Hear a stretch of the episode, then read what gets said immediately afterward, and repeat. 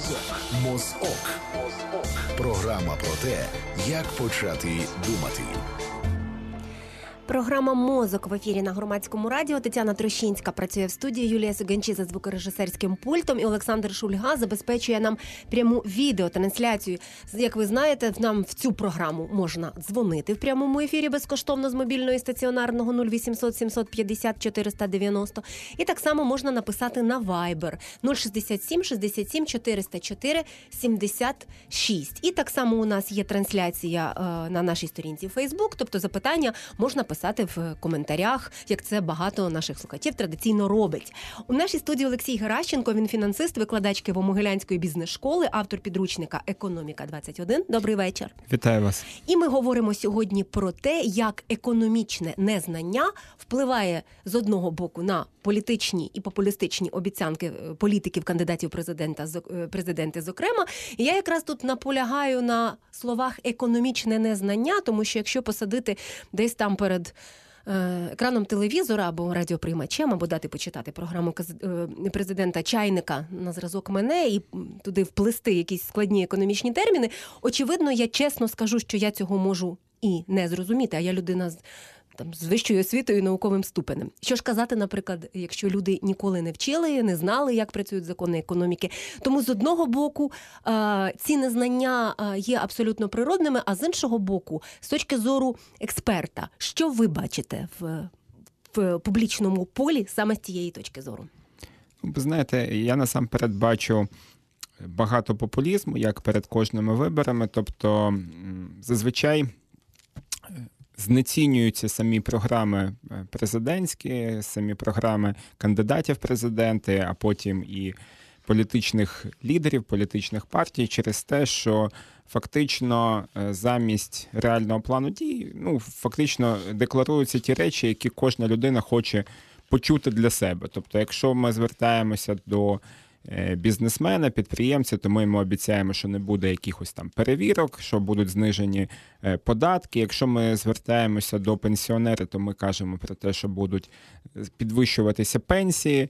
Е, Коли ми звертаємося там до широкого кола людей, то кажемо, що будуть е, ціни е, знижуватися, там буде приборкана інфляція і таке решта. Тобто, фактично, коли ще далеко до виборів, то зазвичай політики можуть казати такі більш обґрунтовані економічні речі, а потім все е, це зводиться до дуже простих газ. Але ви зараз, коли десь там рухаєтеся вулицями, то можете бачити фактично от змагання, хто там у скільки разів знизить е, ціни на газ, на комунальні послуги, е, про певні там справедливі там речі, про справедливі ціни і таке решта. Тобто, власне, коли ти дивишся на це як економіст, то розумієш, що, що тут закладено багато протиріч, тому що безкоштовний сир ми знаємо, де знаходиться, і відповідно завжди за це хтось має заплатити. Тобто не можна зробити щось для одні, одних верст населення, не зачепивши певним чином інші. Я думаю, що от і завдання наше, і у нас є ще достатньо часу для того, щоб хоча б точково спробувати пройтися е, на і зупинитися на таких основних темах, які лунають досить часто, ну, і якими маніпулюють, і якими спекулюють, і політики, кандидати, президенти в тому числі. Я скажу чесно, я 30-40 е, програм не подолала на цей момент. Е, звичайно, але от сьогодні, навіть готуючись до ефіру, звичайно, я, якщо брати за соціологічними опитуваннями, то почитала трійку лідерів Юлія Тимошенко, Володимир Зеленський, Петро Порошенко. І кого встигла ще в алфавітному порядку, тому Геннадій Балашов, звичайно, потрапив. Е, Фраза про те, що з його програми гроші мають бути доступні усім, розчулила мене до сліз, тому що е, я розумію, що так, гроші мають бути доступні усім і багато. Грошей, звичайно, інше питання джерела наповнення. Тобто, якщо ну давайте так трошки тоді по лідерах, та поговоримо про лідерів. Е, Юлія Тимошенко багато можна читати. Програма не коротка, але от на що я звернула увагу, радикально зменшити кількість існуючих податків і зборів, поступово збільшити розмір прожиткового мінімуму, забезпечити гарантований рівень первинної і невідкладної медичної допомоги за рахунок бюджетного фінансування і продовжити мораторій на продаж сільськогосподарських земель. Е, Я не знаю, тут є суперечність в цьому всьому з вашої точки зору. Е, Безумовно, є суперечність, тому що коли ми кажемо про підвищення соціальних стандартів, то відповідно е, треба розуміти, як працює цей от бюджетний механізм. Тобто, фактично, держава не створює ті кошти, які вона надає як прожитковий мінімум, як соціальну допомогу, як зарплату, як пенсію. Тобто, держава бере фактично в одних суб'єктів. В підприємств громадян через податки і віддає іншим. Ну тому, е, коли ти дивишся, що підвищуються ті чи інші соціальні стандарти, ти маєш розуміти, о, яким чином це буде зроблено. Тобто, відповідно, десь в програмі має міститися пункт, яким е, чином чи будуть введені нові податки, чи з яких галузей буде більше зібрано податків і таке решта. Тобто, в той же час ми бачимо, що є протиріччя в тому сенсі, що навпаки е, декларується, що буде радикально зменшена кількість цих податків і зборів. Тобто, е, зазвичай для того, щоб проводити таку політику, то навпаки, треба десь якісь соціальні програми, десь ожати, десь скоротити і сказати, що ну вибачте, на всіх грошей не вистачає. Оце, оце ми продовжуємо фінансувати, а це напевно е, зменшувати. Це, звісно, не популярна річ, але от так працює економіка для того, щоб. Комусь додати, треба в когось забрати. Якщо ти і в тих, кого забираєш, навпаки, декларуєш, що ти будеш забирати менше, то відповідно ти іншим маєш сказати, що менше чогось віддаш, що десь скоротиш бюджети. Тому це така е, звісний такий політичний, можна сказати, мем, тобто і підняти, і знизити податки, і підняти соціальні стандарти. Нам написав слухач на Фейсбук Володимир Кузьменко. Я думаю, ми мусимо відреагувати на це зауваження. Хоча я не знаю стосовно країни Папуасів, хто називає і чому папуаси викликають запитання у Володимира Кузьменка, але запитання звучить так: чому Україну називають країною папуасів? Чи не тому, що тут в день з вогнем не знайдеш притомного, хто б знав елементарну річ? В природі нема такої науки, як економіка, доказ майже безперервний так званий розпродаж сезонного мотлуху. Я думаю, що Олексій Геращенко, як автор книжки Економіка 21 мусить відреагувати на наявність чи відсутність такої науки, як економіка. Нобелівські премії дають, а науки нема. Ну, я можу е, в якомусь сенсі е, певним чином погодитися навіть з цим визначенням. Тобто для мене економіка це не зовсім така наука в тому сенсі, як ми зазвичай розуміємо науки. Тобто, коли ми вивчаємо хімію чи фізику, то ми розуміємо, що коли оця хімічна реакція спостерігається, то вона буде спостерігатися і сьогодні, і завтра, і завжди. Коли там кисень поєднують з водним, то буде одне і те ж саме відбуватися. Так само з законом всесвітнього тяжіння, так само ми будемо бачити одне і те саме. З економікою насправді це скоріше певні е, закономірності, які які вимагають тих чи інших обставин, тих чи інших е, умов. Тому з одного боку погоджуюся, з іншого боку, там сам тон е, повідомлення був таким дещо провокативним. Тобто, це дійсно можливо, навіть якщо це і не наука, це дійсно вагома частина, вагома частка людських знань про те, як функціонують ця частина стосунків між людьми насамперед, яким чином ми домовляємося, чому е, десь в якихось країнах виробляється більше, чомусь менше, і це е, ну, досить складна річ, тому Нобелівські премії. Е, з економіки дійсно даються премії пам'яті Альфреда Нобеля. Вона пізніше з'явилася, ніж всі інші Нобелівські премії, але вона таки є. І це було знову ж таки розуміння того, що в житті практично кожної людини, як би ми може. Не хотіли від цього відійти, казати, економіка це не важливо, ніякої економіки нема, але вибачте, ми кожного дня так чи інакше стикаємося з тим. Ми хочемо, щоб нам вистачало, ми маємо якісь прагнення, маємо якісь мрії, для яких часто також потрібні ті чи інші кошти фінансові. Ми дивимося, що десь в одних на одних територіях, на одних в одних країнах є економічний успіх, десь немає. Тому люди дійсно намагаються встановити. Е, якісь закономірності і вплинути на світ таким чином, щоб життя людей в економічному сенсі покращувалось. І багато хто досягає цієї мети. Давайте тоді ще для балансу оглянемо ідеї е, кількох кандидатів, і потім поговоримо про такі, можливо, якісь е, механізми, які можуть бути застосовані до будь-якої програми, хто б не сподобався нашим слухачам, чи з кінця бюлетеня в алфавітному порядку досить довгого, так чи чи, чи спочатку цього бюлетеня, чи конкретних людей, хто там готовий обирати, бо знає або вірить, або довіряє. Е, Володимир Зеленський е, теж небагато, ем, небагато в е, програмі тій, яка опублікована як програма кандидата, але от зокрема вивести всю інформацію про використання бюджетних тендерів е, закупівлі у публічну площину, е, здається, робиться. Е, Але це є цей пункт нульова толерантність до корупції на всіх рівнях. За заставу ніхто не вийде, засуджений втратить все.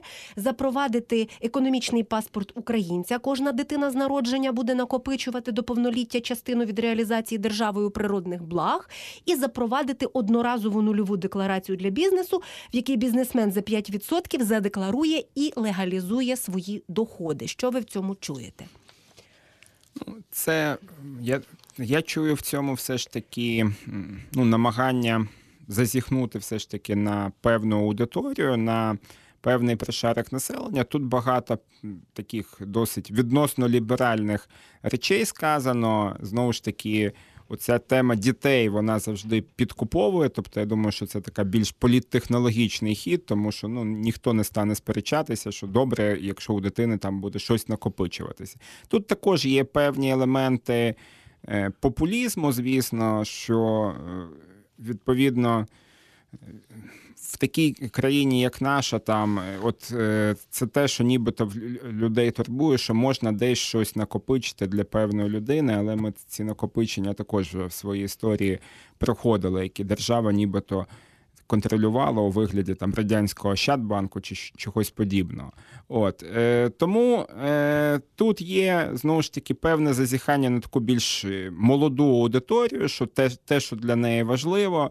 Стосовно певної легалізації, стосовно майбутнього, нульова толерантність до корупції це сподобається всім. Тобто всі про це кажуть, ніхто не знає, як це зробити на практиці. Е, От е, нульова толерантність до корупції це ну, те, що в нас завжди є. Тобто, в нас ми е, найбільше, якщо сказати, в якій країні найбільше борються з корупцією, то, то це Україна. Але чомусь чом- перемагає не Україна, а чомусь перемагає корупція в цій боротьбі. Тому е, ну, така собі декларативна досить програма. Е, На що треба дивитися в програмі? Дійсно, якщо ви хочете з економічної точки зору побачити, як е, життя навколо покращується, то слід звертати увагу не на те, як хтось хоче щось перерозподілити. Ну тобто, коли хтось каже, ну ми зараз заберемо в олігархів, роздамо простим людям. Ну, це, це таке те, те, що ми чуємо завжди. А як взагалі системно буде запускатися економіка з тої точки зору?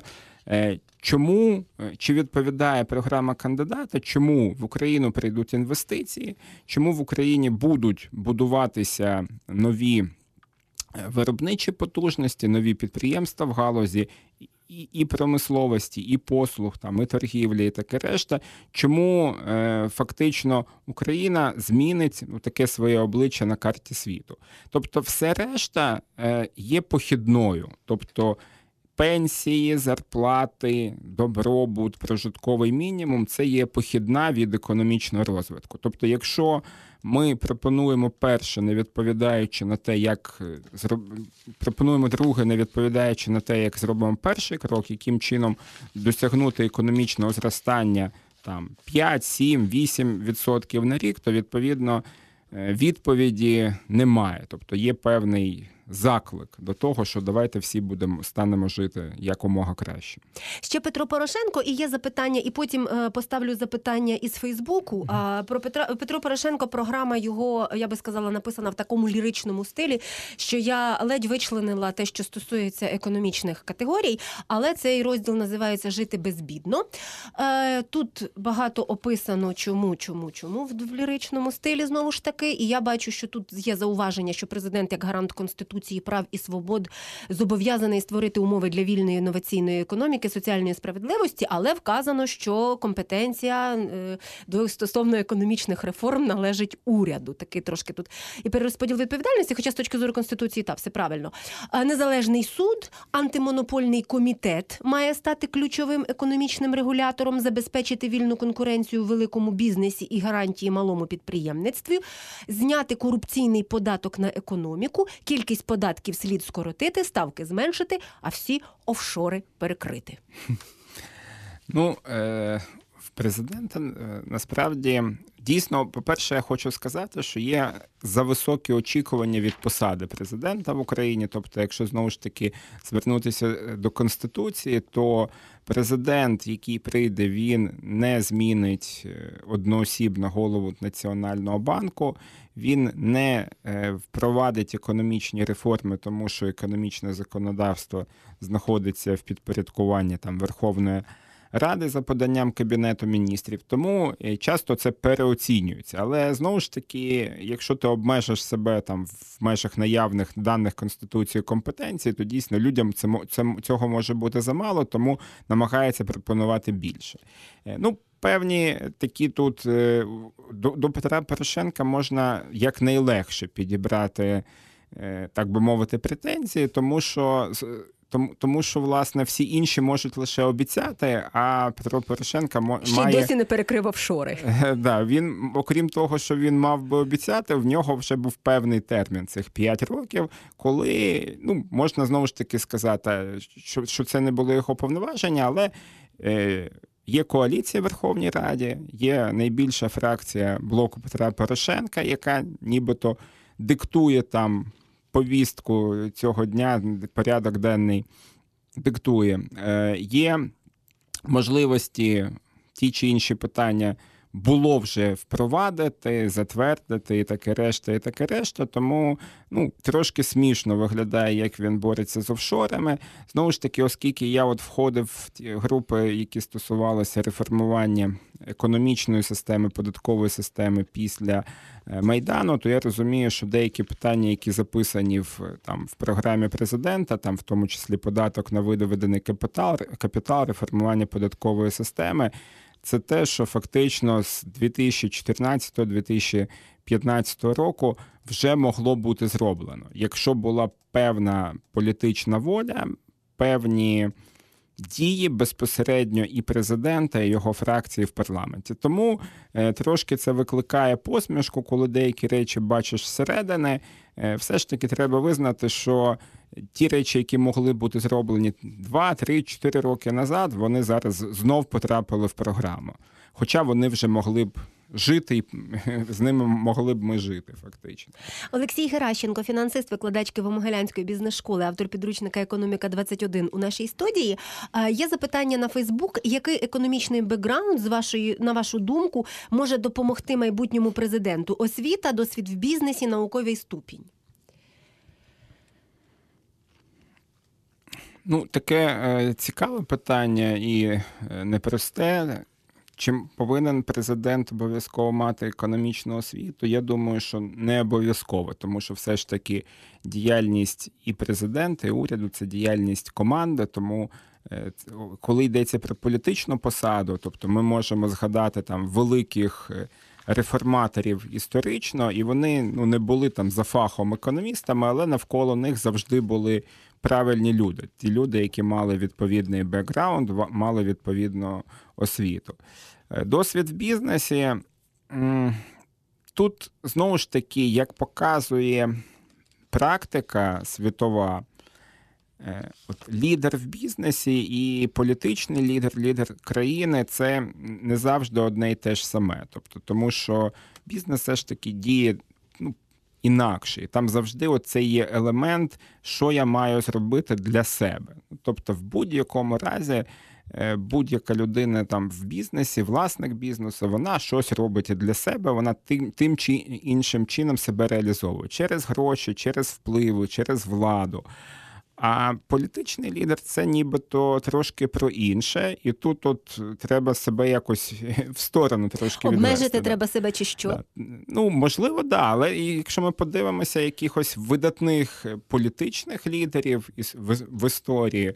Ну там небагато, напевно, знайдеться тих людей, які перед тим там встигли зробити успішний бізнес. Тобто, напевно, такі також будуть, але е, бізнес знову ж таки. Тому тут більше питання до в цілому.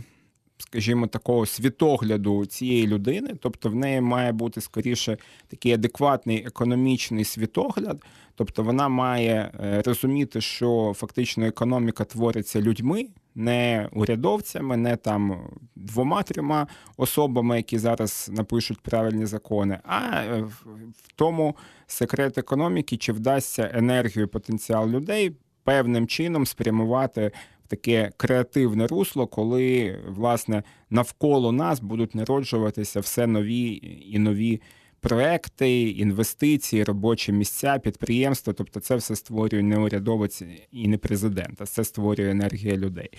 А з одного боку, це має бути такий світогляд, з іншого боку, це дійсно має бути команда, яка буде просувати економічні реформи, економічні зміни. У нас є ще запитання з Вайбера, е, теж гарне з моєї точки зору. Фактично, наш слухач випередив мене.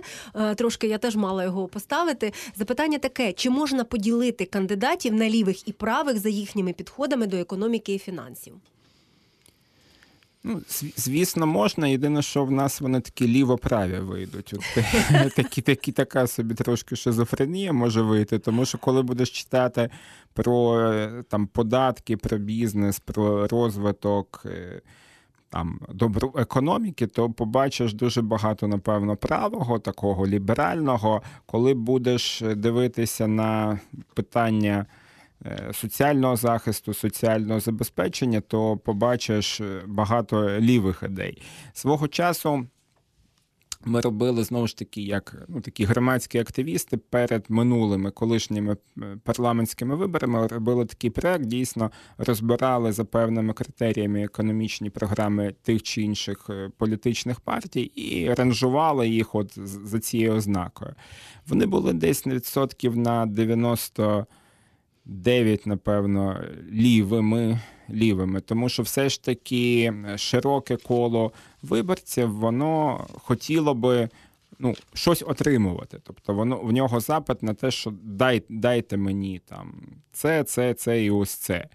От, Тому що, власне, права програма вона виглядає таким чином: ми створюємо фундамент, ми дійсно там створюємо правову систему, ми захищаємо право власності, все далі робіть самі, як забажаєте. І нікому нічого там не гарантуємо, не обіцяємо. Нехай кожен отримує те, на що він здатен, те, чого він заслуговує. Ліві програми вони більше виглядають, що. Е, безкоштовне це велика допомога. Ось ось це тут про вас подбають, тут вас захистять, а таке решта. Тому, відповідно, якщо ми подивимося на гасла з бігбордів, то від там значно більше буде лівих ідей. Е, ще слухач пише на Вайбер про Балашова. Згадали. А як же Андрій Новак? Хіба він не найкваліфікованіший економіст серед кандидатів? Він же очолює комітет економістів України. Це все одно, щоб обговорювати медицину і не згадати Ольгу Богомолець. Угу. Ну, він здається, якщо я не помиляюсь, Андрій Новак він. Е, сам е, цей комітет створив, сам його очолює, і може там не так багато економістів туди входить. Я не знаю, чи там є хтось ще, крім Андрія Новака. Ну, але е, якщо серйозно, то ну, досить фахова людина, але ну, я б не сказав, що от, власне це такий найвизначніший і най визначніший економіст України, тобто дійсно фахова людина, яка втім, от якраз коли я казав, що е, є президент, і навколо нього має бути певна експертна команда, люди, які розуміють, куди, е, куди слід рухати зміни певні в законодавстві, в певне усувати ті чи інші бар'єри для добробуту, для створення ВВП, то відповідно, от можливо, такі люди, може, як дійсно фахові економісти, вони мали б бути біля таких людей. А знову ж таки, це політична позиція. Тобто тут не можна сказати, що достатньо взяти там правильного економіста. От наше треба знову ж згадати на повноваження президента, на те, за що він відповідає, там і зовнішня політика, там і питання оборони і таке решта. Тому це, це не лише там економіка, відповідно. 0800 750 490 нам можна ще й позвонити безкоштовно з мобільної стаціонарної. Я думаю, ми ще не закінчили з правим і лівим е, ухилом та в економіці. Е, я дивлюся е, дані опитування українських громадян. 37% українських громадян підтримують планову економіку за даними інституту соціології Національної академії наук. Понад 60% вважає, що приватизовану землю і великі підприємства потрібно повернути у власність держави. Тому я собі думаю, що коли е, люди, які є кандидатами в президенти, е, виходять і починають щось обіцяти, вони ж повинні напевно спиратися на цей суспільний запит. Так, на цей е, суспільний запит дійсно спираються, і тут от така, ну, таке певне протиріччя є. Тобто, от е, якщо запитати е, людей, а що ви маєте на увазі, коли йдеться про те, щоб повернути державі, е, от, то ну, відповідно слід розуміти, що, що це означає де-факто. Це означає де-факто, що замість якогось конкретного власника ми кажемо: ну от тепер у цього підприємства є держава як е, власник. І відповідно після цього нам треба якимось чином сказати, а хто ж там буде керівником цього підприємства. І як показує практика, історія, то одразу виникає корупція. Ну і від собі, що є там кабінет міністрів, і от є величезне підприємство, і сюди зараз можна призначити у вигляді директора свого кума, брата, свата, будь-кого. От і зазвичай від державних підприємств, ну як історично, якщо подивитися на всю історію України, то ми маємо чомусь збитки. Нібито таке хороше підприємство, нібито такі в нього потенціали, така решта. А чого ж там збитки? Ну тому що зазвичай е, навколо цього хтось може і збагачується, хтось має там нормальне е, життя, хтось будує віли, хтось будує басейни, тому що.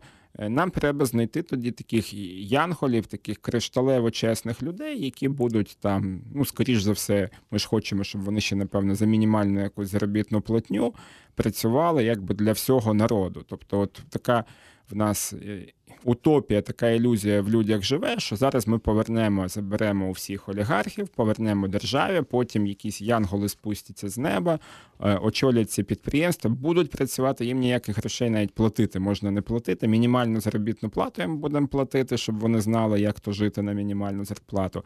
А вони хай генерують прибутки, і всі навколо люди багатіють. Ну, така собі історія, вона така трошки казкова. Е, да? Тобто, ну, якщо подивитися на життя, то виявляється, що чомусь так не відбувається в житті.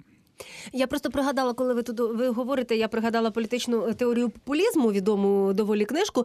Е, Якщо так коротко, то це все має е, відповідати інтересам виборця, і воно відповідає інтересам виборця. Да? Тому що е, насправді гроші мають бути доступні якомога більшій кількості людей, як ідеться уже в згаданій програмі.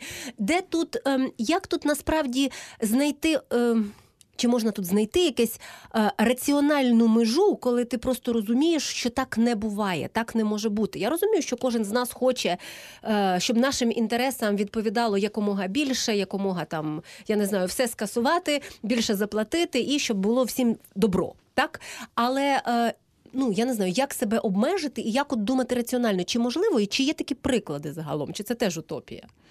Ви знаєте, я думаю, що люди взагалі е, хочуть е, якихось див, хочуть дива, і коли ми там десь читаємо е, десь з Біблії якісь рядки, як була величезна кількість людей, яких Ісус Христос взяв, в нього там було, здається, кілька рибин, кілька хлібин, і він зміг нагодувати величезну кількість людей. І це якось сприймається так нормально. А чому б ні? От е, от десь це це схоже на ставлення людей до економіки. Тобто мене не бентежить, скільки у вас всього є, але якось поділіть так, як Ісус Христос, щоб всім вистачило і було багато. Але якщо мислити раціонально, то ми маємо на перше питання поставити те. А як зробити так, щоб того вина, тих е, хлібин, тих рибин стало ну, просто більше? Як зробити так, щоб ми почали цього виробляти більше? Тому, е, відповідно, з точки зору таких цифр, суворих цифр, то зрозуміло, що ми дуже сильно відстаємо від всіх наших сусідів економічно, що е, це це відставання не може бути подолано там за один, за два, за п'ять років, не може бути подолано за президентську одну каденцію, і навіть за дві президентські каденції, і може йтися тільки про те, що ми починаємо розвиватися. Тобто сьогодні багато. Е, там говорять, наприклад, от Китай зробив якийсь стрибок, цей стрибок триває десь там років 40-45. А відчутним він став для людей, напевно, років через 25-30 після початку. Звісно, що що це не дуже популярно прозвучить, тобто, а можна так само, як як Китай, тільки не за 50 років чи 45, а за там 3 роки чи 5. Ну, на жаль, не можна. Цифри кажуть про те, що так, таке неможливо. Е, але е, відповідно, е, щоб дивитися раціонально, то треба перестати в деяких моментах вірити в диво. Не буде долара по 8, не буде газу там по скільки ще, там в 10 разів 4 дешевше. Рази, 8 4 разів, так, 8 разів та. дешевше. Не буде того, щоб через там місяць чи через два раптом е, всі підприємства, які стануть належати, там, умовно кажучи, народу, почнуть генерувати якісь величезні е, прибутки, і все, що залишиться всім решта, це, це просто насолоджуватися життям. І там, як там десь не де-небудь в Швейцарії чи Фінляндії жити, де там можна просто не працювати, достатньо мати коштів для всього. Ну тобто е, цей шлях не відбудеться. І е, читаючи програму е, будь-якого кандидата в президенти, треба задавати питання. Чи відповідає вона на питання, що в Україні буде більше підприємств, будуть з'являтися нові продукти, ми почнемо більше експортувати в інші країни, і не лише того, що ми ж завжди туди експортуємо пшеницю там і метал. Е, чи будуть додаткові стимули для того, щоб іноземні підприємства, іноземні інвестори хотіли розмістити там завод, чи Мерседес, чи Samsung, чи чого, якийсь ще, чи Apple, е, не там в Польщі, не в Німеччині, а чомусь спробувати, хоча б трошки, якийсь, хоч невеличкий підрозділ розмістити в Україні. От якщо там на такі от такого роду питання є хоча б натяки на відповіді, то це досить реалістично. Якщо це просто ну, все буде чесно, справедливо і всім почнеться краще жити, тому що от всі цього хочуть це хочуть почути, то напевно тут більше популізму ніж реалізму. Е, тема корупції долара по вісім у нас ще не дорозкрита. Ми повернемося до до цих тем обов'язково. Лише нагадаю, що в нашій студії Олексій Геращенко, фінансист, викладач Києво-Могилянської бізнес-школи, автор підручника Економіка 21 і веде цю програму Тетяна Трещинська.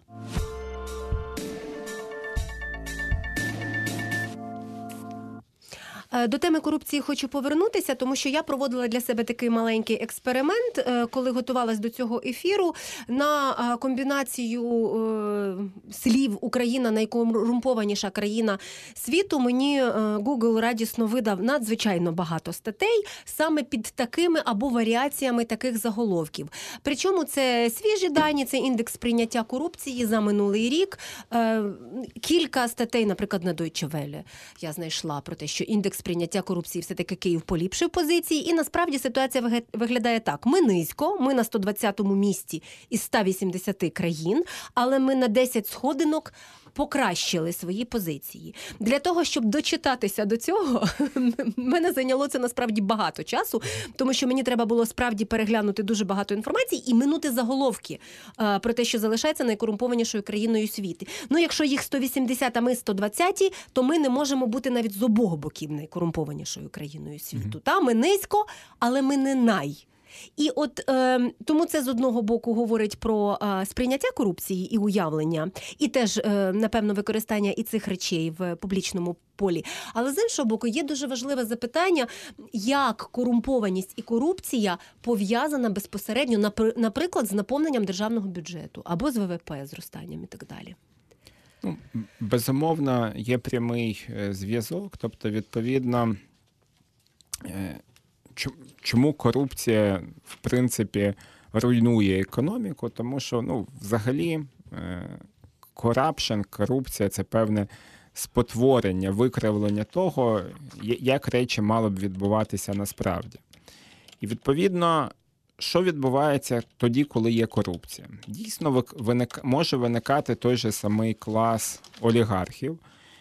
Чому? Тому що певні особи можуть використати своє становище для того, щоб отримати такі неконкурентні переваги. Тобто конкурентні переваги, коли які е, стосуються бізнесу, це коли фактично всі в рівних умовах. Ну от хто кращий продукт зробив, там чи то кава, чи то хліб, чи то будь-що, ну от йому віддали перевагу. А одна річ, е, коли, наприклад, для одних, наприклад, виділяється оце родовище, от ми виділимо його цій компанії.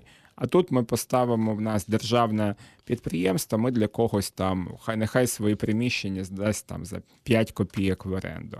А ось тут ми знову ж таки побудуємо схему таким чином, щоб закуповувати саме в цього підприємства. Тобто, от такі е, корупційні речі вони призводять до монополій.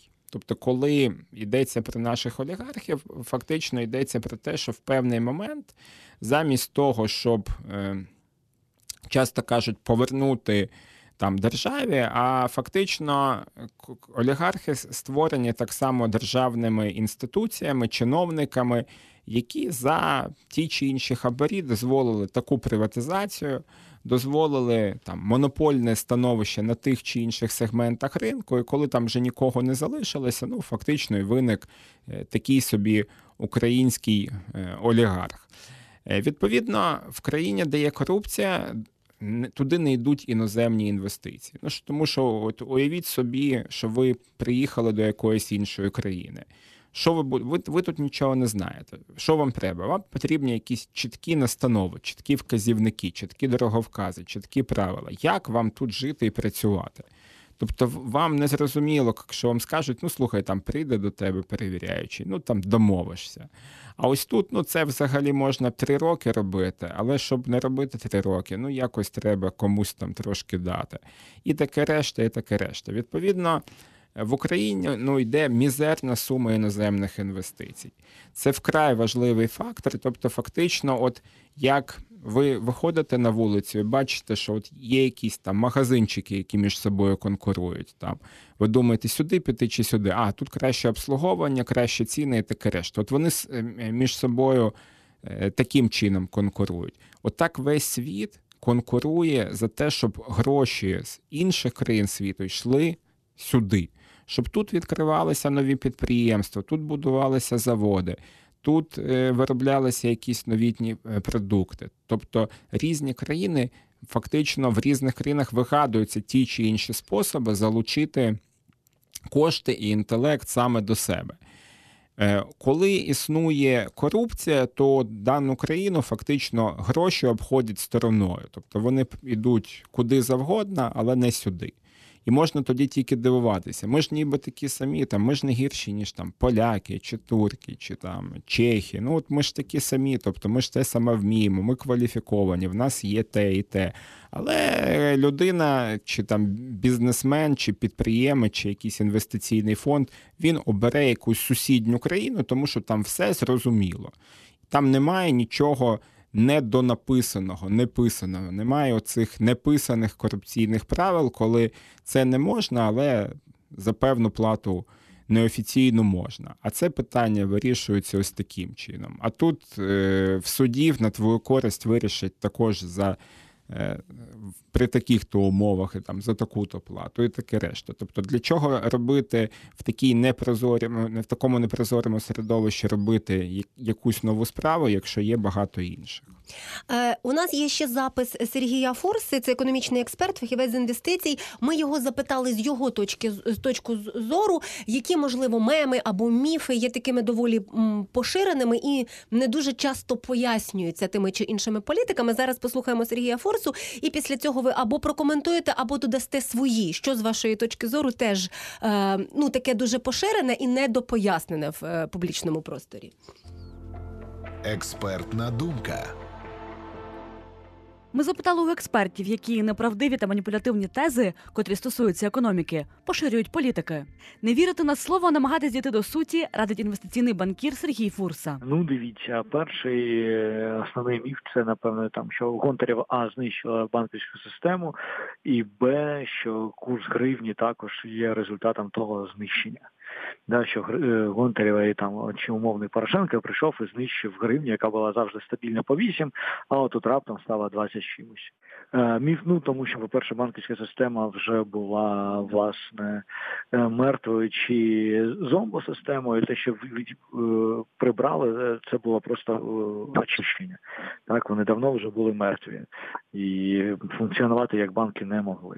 Ті банки, які могли, ті банки, які збільшили капітали, продовжили, ті зараз чудово працюють. Ну і стосовно курсу, це найбільший, напевно, міф, тому що курс гривні при Януковичі дуже довго штучно тримали по 8, на це витратили 40 мільярдів е, доларів резервів Національного банку. Курс був не ринковий, і тому, коли потім він е, почав падати, це був цілком природний процес, ще й збільшений за рахунок. Ну війна це звичайна і, і паніка, яка це позичає, але просто що коли ви стикали цю пружину, тримаючи гривню штучно то потім результат був відповідний. Про МВФ можна сказати, тому що є така ілюзія, що МВФ одягає зашмах там на наступні покоління але це повністю не відповідає дійсності, тому що взагалі принцип роботи МВФ каже про те, що люди живуть по засобам. Так МВФ просто замінює собою інших кредиторів, бо інші кредиторів вже не готові вам платити, і змушує власне не зменшувати дефіцит бюджету. Що таке зменшення дефіциту бюджету? Це насправді це ті кошти, це зменшення суми, які ви берете в борг як держава. Тобто прямо протилежний ефект. Тобто МВФ змушує вас зменшувати боргове навантаження. Я приклад можу подивитися, що за останні два роки боргове навантаження на Україну зменшилось з 80% до ОВП відношення боргу до ОВП до 62 десь на кінець 2018 року. Тобто суттєво зменшення боргового навантаження саме в результаті співпраці з МВФ і під тиском власне міжнародного валютного фонду. Тобто нема ніяких грошей, які там е, боргів, е, які МВФ вішає на наступні покоління, він просто зменшує насправді цей борговий тягар. Експертна думка. Це був Сергій Фурса, економічний експерт, і Олексій Геращенко, фінансист, викладач Києво-Могилянської бізнес-школи у нашій студії. Можете прокоментувати те, що ви почули, і додати своє. Так, безумовно. Ну я в цілому погоджуюся з тим, що е, було сказано. Тобто, дійсно. Е, є така знову ж таки думка, що деякі речі, знаєте, це така логічна може бути помилка, тобто деякі речі, які збігаються в часі, вони не завжди одна випливає з іншої. Тому в нас дійсно був такий банкопад. Але якщо подивитися на ті банки, які відійшли з банківського ринку України, то і потім зануритися туди, то часто там була ситуація така, що є є якась фінансова промислова група, яка використовувала цей банк фактично як такий собі пороготяг для того, щоб зібрати кошти з економіки, з населення і фінансувати свої там якісь проекти, свої підприємства. Тобто, фактично назовні ці кошти не виходили. Тобто така собі модель, яка була там, ну найбільший це приклад, це Приватбанк, а решта банків це також стосувалися. Тому е, в економіці банки мають жорстко контролюватися, тому що, на відміну від підприємств, їх не так багато. За ними є постійний нагляд Національного банку, і фактично, якщо Національний банк свою функцію певним чином виконує, то це нормально, які коли банки, які дозволяють собі такі речі, фактично порушують принцип банківської діяльності. Принцип банківської діяльності в тому, що я беру гроші в одних незнайомих мені людей, а віддаю під інші відсотки іншим незнайомим людям. Коли я беру в одних незнайомих людей, а віддаю аж на зовсім знайомі свої підприємства, це порушення, воно фактично це. Е, криза, яка рано чи пізно вибухне. Тому фактично ця криза вибухала. Е, стосовно курсу, це так само. Тут дуже багато факторів: і втеча з України грошей, і військовий конфлікт, і вплив на наш експорт. Е, з тим, що ми фактично там втратили частково контроль над частиною території, в тому числі східні території, які були зав'язані на експорт. Тут і ще багато факторів, в тому числі недовіра до України з боку. Ну, знаєте, як гроші люблять тишу. Тобто, коли тут і війна, і незрозумілі якісь відбуваються події, то відповідно гроші тікали, і не тільки гроші Януковича, але й звичайних інвесторів вони тікали. Тому е, фактично е, під впливом е, втечі грошей, тобто для того, щоб гривня окріплювалася, потрібно, щоб розвивався наш експорт. Він поступово росте, але так знову ж таки не так швидко, як хотілося. І е, щоб сюди йшли інвестиції, щоб щоб сюди йшла, е, іноземна валюта приходила в Україну. Тому е, дійсно це відбувається таким чином. Те саме МВФ, тобто з МВФ він же не змушує працювати, тобто він дає гроші дійсно дешевше, ніж решта всіх кредиторів. Тобто Україна, коли розміщує облігації на зовнішніх ринках, вона зараз залучає гроші там під 9-10% річних в валюті. Коли вона бере в МВФ гроші, то вона бере 2, е, під 2-2,5% річних. Цей кредитор він більш вибагливий, ніж всі решта, тобто він чогось вимагає. Але він не змушує, от беріть гроші саме в мене. Знову ж таки, е, можна не брати в борг, можна брати в когось іншого.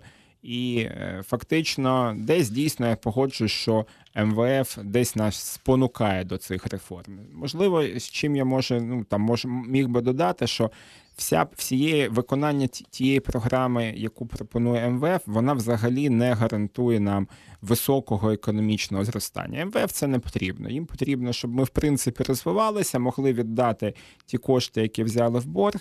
Але Україну бачити якимось там східноєвропейським тигром чи країною, яка розвивається швидше за сусідів, ну такої цілі точно немає. Тому зазвичай е, можна сказати, що програма МВФ вона досить консервативна, і ми маємо робити там в десятки разів більше реформ, щоб вони навіть питали, чи чи не за великі ви реформи пропонуєте. Тобто вони мали б не підштовхувати нас до реформ, а дещо може іноді стримувати. В Україні це трошки інакше, тобто реформи йдуть дуже боляче.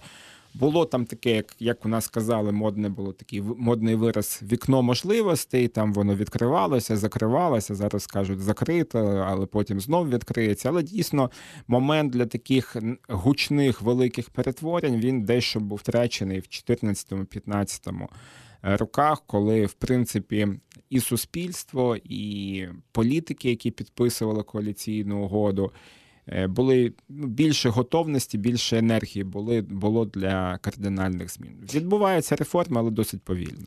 У нас буквально ще три хвилини залишається, щоб все ж таки про реформи поговорити. Я тут процитую ще одного кандидата в президенти Романа Безсмертного: обіцяти знизити тарифи це брехати виборцю. Треба збільшувати доходи людей.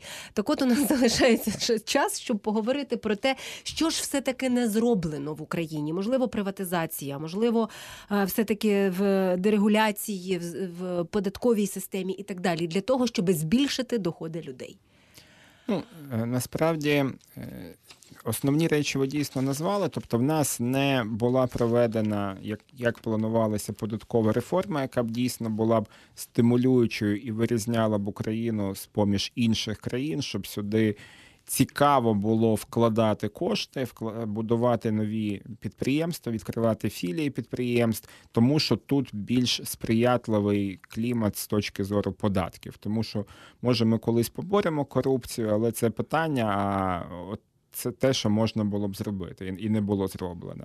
Інше питання це знову ж таки приватизація. Тобто, в нас така, як виборці хочуть, щоб все повернули державі, але якщо подивитися на ці тисячі державних підприємств, то ну фактично держава не вміє, не може ними адекватно. Керувати вона не відбулася.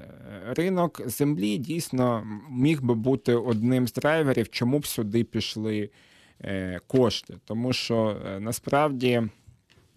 Досить дивна ситуація. Всі використовують цей мораторій е, на на продаж землі як, як якусь манну небесну. Чим це сприяє розвитку сільського господарства, взагалі не зрозуміло. Те, що людина, в принципі, не вправі е, якимось чином отримати, дати свою свій, свою ділянку там під заставу, продати, реалізувати, якимось чином використати. Ну, ну все, їй сказали, все, що ти можеш, здати е, в оренду там свій пай там за якісь копійки. Чому за копійки? Тому що от є там 5, 6, 7 великих агрохолдингів, які рано чи пізно прийдуть і скажуть або мені, або нікому.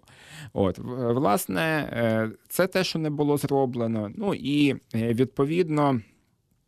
Е, зараз ми рухаємося в такому от загальному фарватері того, куди нас е, витягне світова економіка. Тобто ми є дуже залежною від кон'юнктури сировинних ринків, і в нас будь-який президент і прем'єр йому або пощастило, або не пощастило. Тобто, коли ціни на пшеницю, на зернові, на метали зростають, у нас сировинні такі товари, то в нас є економічне зростання. Коли ні, то немає. 2007-2009 рік, який доволі часто згадує колишня прем'єр-міністр Юлія Тимошенко як час свого прем'єрства. Це якраз той трошки пізніший її час.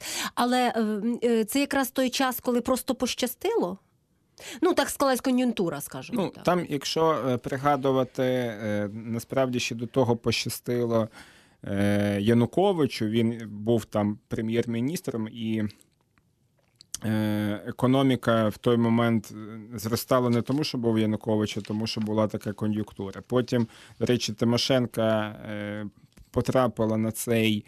На цю кризу 2008 8 року, 2009 2008-2009 в Україні було най, одне з найбільших падінь в світі економіки. І відповідно, це з одного боку підкреслило, наскільки в нас кволи економіки, і що всі ці досягнення, так звані умовні досягнення попередніх. Президентів, прем'єрів, воно одразу перекреслило. З іншого боку, знову ж таки, е, як не дивно, що в людей досить е, коротка пам'ять, вони не дивляться на цифри. Тобто, я все ж таки радив би таких основних кандидатів в президенти, які вже мали свій шанс відкрити статистику тих років і подивитися, що відбувалося з економікою, чи зростала вона, чи падала, які взагалі там були об'єктивні цифри. Ну і відповідно, виходячи з цього, вирішувати. Е, кому варто давати шанс, а кому все ж таки не варто. Дякую вам, Олексій Геращенко, фінансист, викладач Києво-Могилянської бізнес-школи, автор підручника Економіка 21 Тетяна Трощинська провела для вас цю програму. Це була програма Мозок. Слухайте, думайте. Дякую.